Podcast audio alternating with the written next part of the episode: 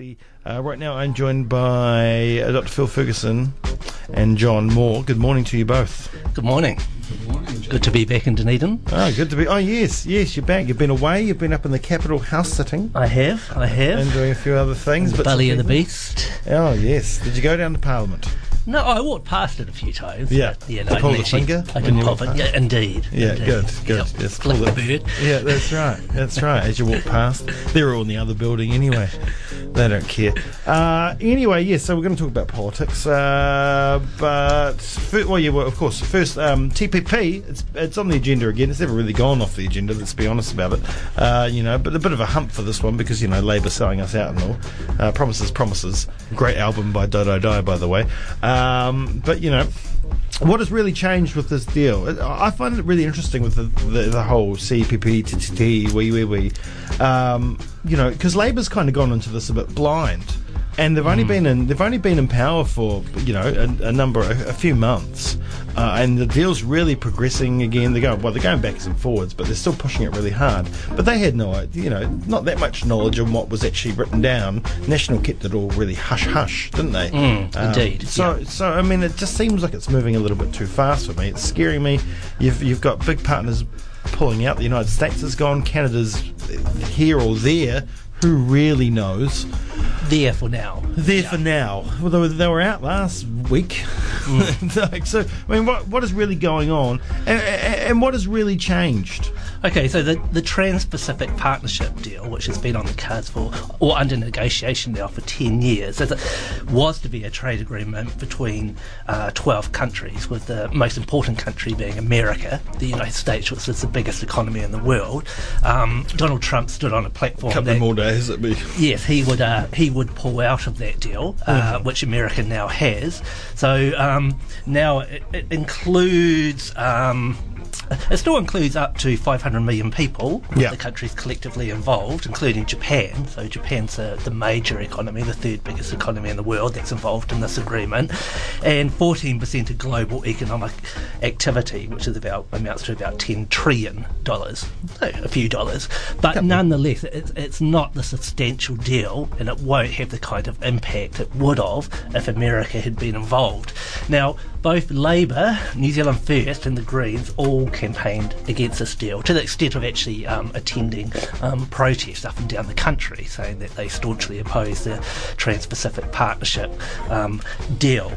When Labour got into power, both Jacinda Ardern and Winston Peters from New Zealand First hopped on over to Vietnam and discussed the deal with the countries that are remaining, and pretty quickly indicated that it was prepared to sign up to the deal. And as you said, Jamie, as with all these types of trade deals, governments tend to keep them pretty confidential and most details secret until after the deal is signed. Yes. So, Labour, there would have been a lot of details that Labour wasn't aware of, but yes, one has to be suspicious that both New Zealand First and Labour were so happy to quickly sign up to the deal in such a short time once they had all the information about all the ins and outs of the TPP agreement. So is this a sellout on Labour's part?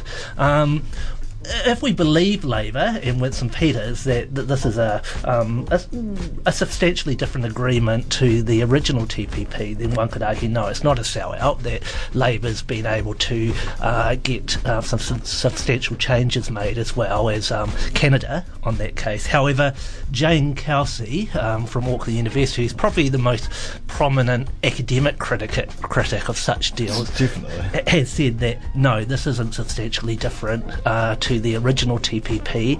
Some of the more, what she would argue, obnoxious elements of the deal, including the ability of foreign companies to sue governments, have been put on hold, but have only been put on hold and can be enacted at any time. And some people suspect that some of the clauses that have been on hold have been kept in there on the basis that at a future time America might join this TPP deal and some of those more so-called obnoxious clauses might be reenacted if that's what if that was the condition for America entering the deal. When they have a sane president, although you know the deal's insane. This is one of the I mean, when it comes down to it, Donald Trump, I hate him, but this is really good. You know, it's the one thing I kind of like about the guy was the fact that he pulled out of this deal.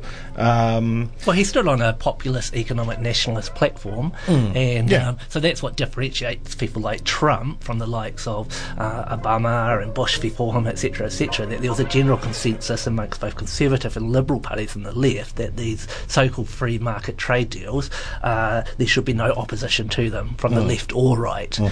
So with the rise of a new form of populist nationalism, a la Donald Trump, we are now seeing significant opposition to such deals. Now, you know, and the fact that they made them dormant, it's way more palatable for populations than to tell them, oh, these things are not in the deal as we're signing them now, but, you know, when they can come back. So it makes it, you know, seem a little bit better to the public eye as well. One thing I'm really worried about, Phil, is the treaty. Well, I think it's what they've done is fairly typical Labour in that they've knocked off the rough edges and then gone ahead with things. I think, though, that all the, well, certainly Labour and National, and also then the Greens, are very committed to the whole treaty of Waitangi and the whole current race relations set up and paradigm, or as like some people call it, race relations industry. So I don't actually think that they're going to do stuff that undermines the way in which the Treaty of Waitangi has been currently operated, because I think they want it.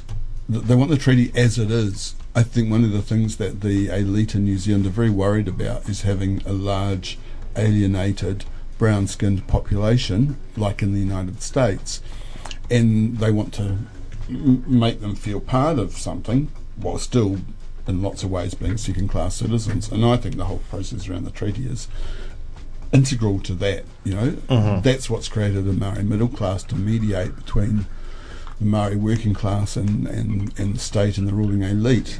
And so I don't think they're going to undermine the Treaty of Waitangi. One of the things that amazes me about this, though, like John was saying, you know, Labour joined campaigns against the TPPA, and I remember walking by a protest in the Octagon over the TPPA, and the two Labour MPs spoke in a row, and I thought, when I looked at the group of people there, I thought, why have you got these people on the platform and why are you clapping them? As soon as they get into power, those words are going to be absolutely worthless. And, you know, it's like people here, they like having the wool pulled over their eyes. We don't really look into things too deeply, do we? And all the signs were there that Labour was going to sign up to this agreement. They said if the previous national government had signed up, that they wouldn't reverse that decision. They made that very clear before they were elected to power. So their opposition to it in many ways was meaningless. They said they would be prepared to not enact clauses in the TPP deal if they became government, but keep the TPP deal in place, which again would risk the government being sued or facing penalties if it was to actually not abide by certain clauses. But now both Labour and uber nationalists New Zealand First are right behind the deal. The only man, so to say, left standing is the Greens, who continue to show opposition to this deal. Well, the fifth Labour government started the deal, right? And they, you know, and they really started the ball rolling on free trade anyway. You know, the China deal and other deals with smaller nations as well. I think there was one with Singapore, maybe, and a few other countries as well. So Labour's really been the fair trade government. Absolutely. Party. They're completely committed to free trade. Like they were never going to not do what they've done. Just after the election, you had Winston Peters come in with his great anti-capitalism speech, and he really had the backing of the Labour Party within that speech as well. When Jacinda Ardern talked about it afterwards, she was like, we want to be seen as this progressive and moving away from a capitalist society into something new that actually works for the people. But, was that just a big spiral of bullshit as well? I think it's standard for Winston Peters that when he's in opposition, he's very much a populist nationalist, a la Donald Trump, going to the extent of using quite offensive rhetoric at times. Xenophobia, racism comes into play with his rhetoric.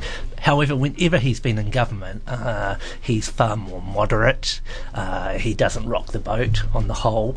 And I think he's learnt from his experience when he first went into coalition with the Bolger national government that if he does stick his head up and start rocking the boat and indicating opposition to some clauses with his partner in the government coalition, that all turns to custard. So since he's worked with governments, including the previous Clark government and now this government, he tends to be a lot more cautious and moderate, and he loses, or he puts aside that sort of nationalist populist rhetoric. So in that way, he's quite different to Trump. Trump, for all his sort of disgusting racism and xenophobia, has actually stuck to a lot of the policies that he promised.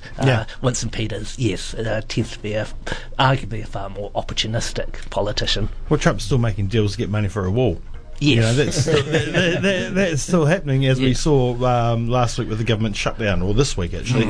And a lot of that was to do with the money for the wall.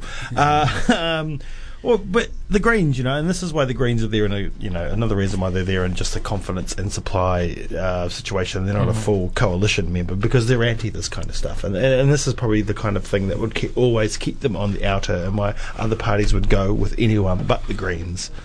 And I think this is part of the Green brand. I think this is why they have an electoral base of support that fluctuates between 6 and 10%. That's a key part of the Green brand, is a sort of liberal New Zealand nationalism. I have a problem with a lot of the opposition to the TPPA, because a lot of it is very kind of nationalistic, and it plays into some things that are not particularly pleasant about New Zealand society. I think from the standpoint of New Zealand business, they're in a position where they can compete on the world stage, and so they're quite. I think New Zealand business is quite keen on it, and I think that's the reason why Labour is not going to chuck out the TPPA. My concern about these agreements is what they do to economies in the third world, whether trade agreements have a negative impact on poorer countries. That's kind of my, that would be my interest. I'm not in principle opposed to either. I don't really distinguish very much between free trade and protectionism in a country like New Zealand, because the old days of protectionism, they were not very prosperous times, were they? Well, they kind of were, because of things like wool and various other things that New Zealand exported, but they were also connected to a very kind of insular, closed and conservative society.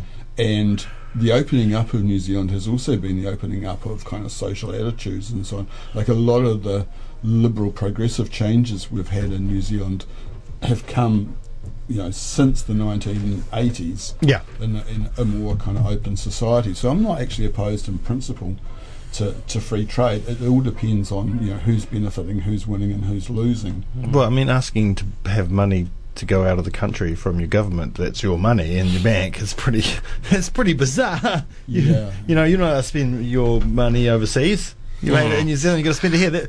I was weird out with that. Just play the devil's advocate here, going along with what Phil said about free trade. Often the left has almost cartoonish presentation of sort of globalization and free trade, where it's seen that, especially in the global south, or what's termed as the third world, that living standards generally go crashing down with such agreements such as the TPPPA and the general sort of onslaught of globalization. Whereas the reality is, when it comes to the global south, the third world, living standards have actually substantially risen, to the point where you look at countries like China, where hundreds of millions of people have been pulled out of poverty, and that's definitely true throughout Southeast Asia, East Asia, less so with Africa. However, with this general rise in gross domestic product in countries of the global south, and hundreds of millions of people being pulled out of poverty, there's the rise of grotesque inequality. So we might see a rise in general living standards, but that's certainly disproportionately weighted towards the most wealthy in those societies. Oh, definitely. And also, it's very precarious that the rise in those living standards, because of the unregulated, unplanned nature of a global, more or less free market economy, if there's any bumps along the road, if there's any economic crises, those living standards that have been generally rising with the advent of globalisation can suddenly crash. And we saw that with the Asian financial crisis in the late 90s, where economies like South Korea, Indonesia, Thailand, Malaysia, that were doing quite well, where people were feeling generally more comfortable with their living standards, suddenly people were thrown into abject poverty. So that's the nature of globalization. Yes, it can lead to better living standards, improvements in lifestyles, etc. But because of the sort of precarious nature of capitalism in its global form, nothing's guaranteed there. And it's also created countries that have basically turned into nations of waiting slaves to be employed by countries like Malaysia, and again, that's contradictory. Thailand. Yeah, that's contradictory, because I guess, people are effectively wage slaves, maybe only getting paid a few dollars an hour, but their living standards are substantially higher than they were, say, for example, in China, when people, Shenzhen, which is a mega city next to Hong Kong, where 80% of electronics production is carried out, 80% of electronics production in the world. Yeah. You've got millions of largely young women coming from rural areas, provincial areas, working, putting together our cell phones, for example, and their living standards have definitely raised due to that. However, their working conditions are pretty appalling, so whereas their living standards have raised and they can send money back to their families, the psychological effect is mixed. Suicide rates are through the roof. Yeah, so suicide rates are very high. When studies are done of how people are psychologically responding to those working conditions, they often feel a greater freedom now living in a rural urban area, and it can be quite exciting for those young workers, but there's also a whole lot of negatives, and there's not a lot of sort of union power, working class power, ironically, in the workers' paradise of China. No, and we take it all for granted over here in New Zealand and continue to buy that shit. All right, we're going to have to move on from that, and I guess we're going into it's a good time to move into employment law. The changes to employment law came in, spoken about yesterday, unveiled by the government. Jacinda Ardern talked about new employment legislation. What exactly did she say? Okay, so the government has always advocated for a reform agenda in relation to employment legislation. We've already seen a raise in the minimum wage that all the government parties have been pushing for, and under this new legislation, there's certainly, I guess, a more weight given to the power and the ability of trade unions to organise. So now trade unions have more easy access to work sites. So if a trade union turns up to a work site and is wanting to talk to workers there, the employer just can't turn them away and tell them to bugger off. There's clauses which allow for more weight to be put on collective agreements, so again that empowers unions, and there are some changes to the so-called 90-day rule, where it under the previous national government, rules were brought in that someone can be put on a trial period, and after 90 days they can be sacked for any reason. There doesn't need to be an excuse. Now, unions were expecting that this coalition government would completely remove the 90-day law. That's not the case. Smaller businesses will still be allowed to enact the 90-day rule. This actually comes from New Zealand First and Winston Peters lobbying that he wanted that kept in. The counter-argument is, well, it's no big deal because big businesses can no longer use this 90-day rule. However, a lot of New Zealanders, if not the majority of New Zealanders, are employed by 30%. Employed by smaller businesses. So any business with 20 or less employees can still hire someone and after 90 days sack them for any reason they like. Mm-hmm. So yes, there are some important reforms here, and from a union or workers' point of view, things are going to be slightly better, but it's no revolution. It's no substantial change. And the major components of the Employment Contracts Act that the Bolger government brought in, and the reforms to that act, which were pretty minor, which were enacted by the previous Helen Clark government, the major clauses, anti-union, anti-worker clauses of those acts are still in place. Mm-hmm. And do you see, Phil, this maybe boosting union numbers? I mean, you still don't have the right to strike. There's still a lot of workers' rights that aren't there. Do you think that unions will, get a little bit of power back in terms of numbers? I think they'll get a little bit of power back, but I don't think it's going to make a great deal of difference.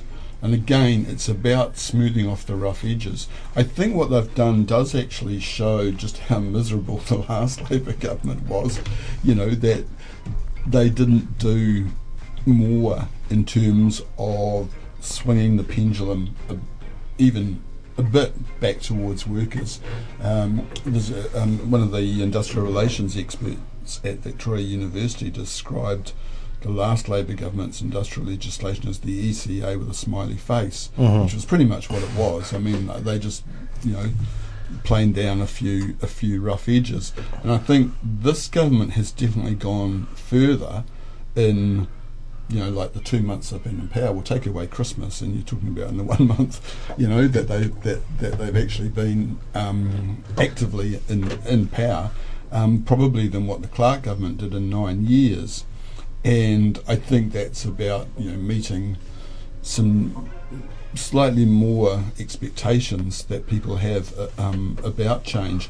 But if you look at union numbers, there's now less than 20% of the workforce in unions, and it's predominantly in the public sector. Like in the private sector, it's about 9%, and there's no, it seems to have sort of levelled off at that, somewhere around 20%, a little bit below, a little bit above, but around that. And it might go up a little bit, but there's more and more people joining the workforce every day. So as a percentage of the numbers are going to go up, but as a percentage of the workforce, it might go up a wee bit, but I don't think it's going to go up very much. Mm-hmm. And I think the problem there is with the unions. Like, people just don't see unions as being particularly relevant, and I think the unions have to become, crusading workers' organisations rather than just kind of managing workers on behalf of the employers. I mean, every time there's a factory closure, what does the union do? It just sort of makes sure that the T's, the crosses and the I's are dotted. Yeah. It doesn't say, no, you're not going to, we're going to occupy, or we're going to do this, or we're going to do that. We don't have a movement that actually seriously champions workers' rights. Mm-hmm. And I think that's why the union movement is in the parlous situation that it's in. And so unions have welcomed these measures, but they've also said, they don't go far enough. That the 90-day legislation, and it's 30% of workplaces, but in the private sector it's probably a lot bigger than 30% of workplaces. And that's, the private sector is where the biggest problems are. Are unions just businesses like any others now? They're just scared. Are they scared to be tough and break the law and push the boundaries? Well, in the past, how do workers have the rights they have? By doing that. Like, if nobody ever broke the law, we'd still be living in slaves, we'd still have, feudalism or maybe even chattel slavery. Mm-hmm. Well, they were even here in Dunedin at the turn of the 20th century, we had slum areas, we had appalling industrial workplaces, that were of the conditions of, say, a poorer third world country now. John A. Lee, a former Labour Party cabinet minister of the first Labour government, wrote a lot about this in his book Children of the Poor, and it took a militant Labour movement, union movement, as well as a Labour government to the left to actually turn that situation around. What I find interesting with a lot of the rhetoric and the rationales behind these reforms we're seeing from the current Labour government is there's a real indication that this Labour government does want unions to actually have a more central place in negotiating wages and conditions and salaries of workers, which I think is different to the previous Clark government. The previous Clark government did bring about some reforms, but they're pretty minor, and they didn't lead to unions having any more of a substantial role in the economy. But the Minister of Workplace Relations, Ian Lees Galloway, has made clear that the changes to industrial legislation are there to lift wages through collective bargaining. So I think there's a realisation amongst not only the left, not only the current government, but even amongst sectors of the business class, that there's that elements of our economy which rely on low wages and precarious employment aren't necessarily good for the economy. There's not enough investment by businesses, there's not enough training of workers, there's not enough skilled workers out there, whether it's in the ICT area, whether it's in the trades, etc., etc.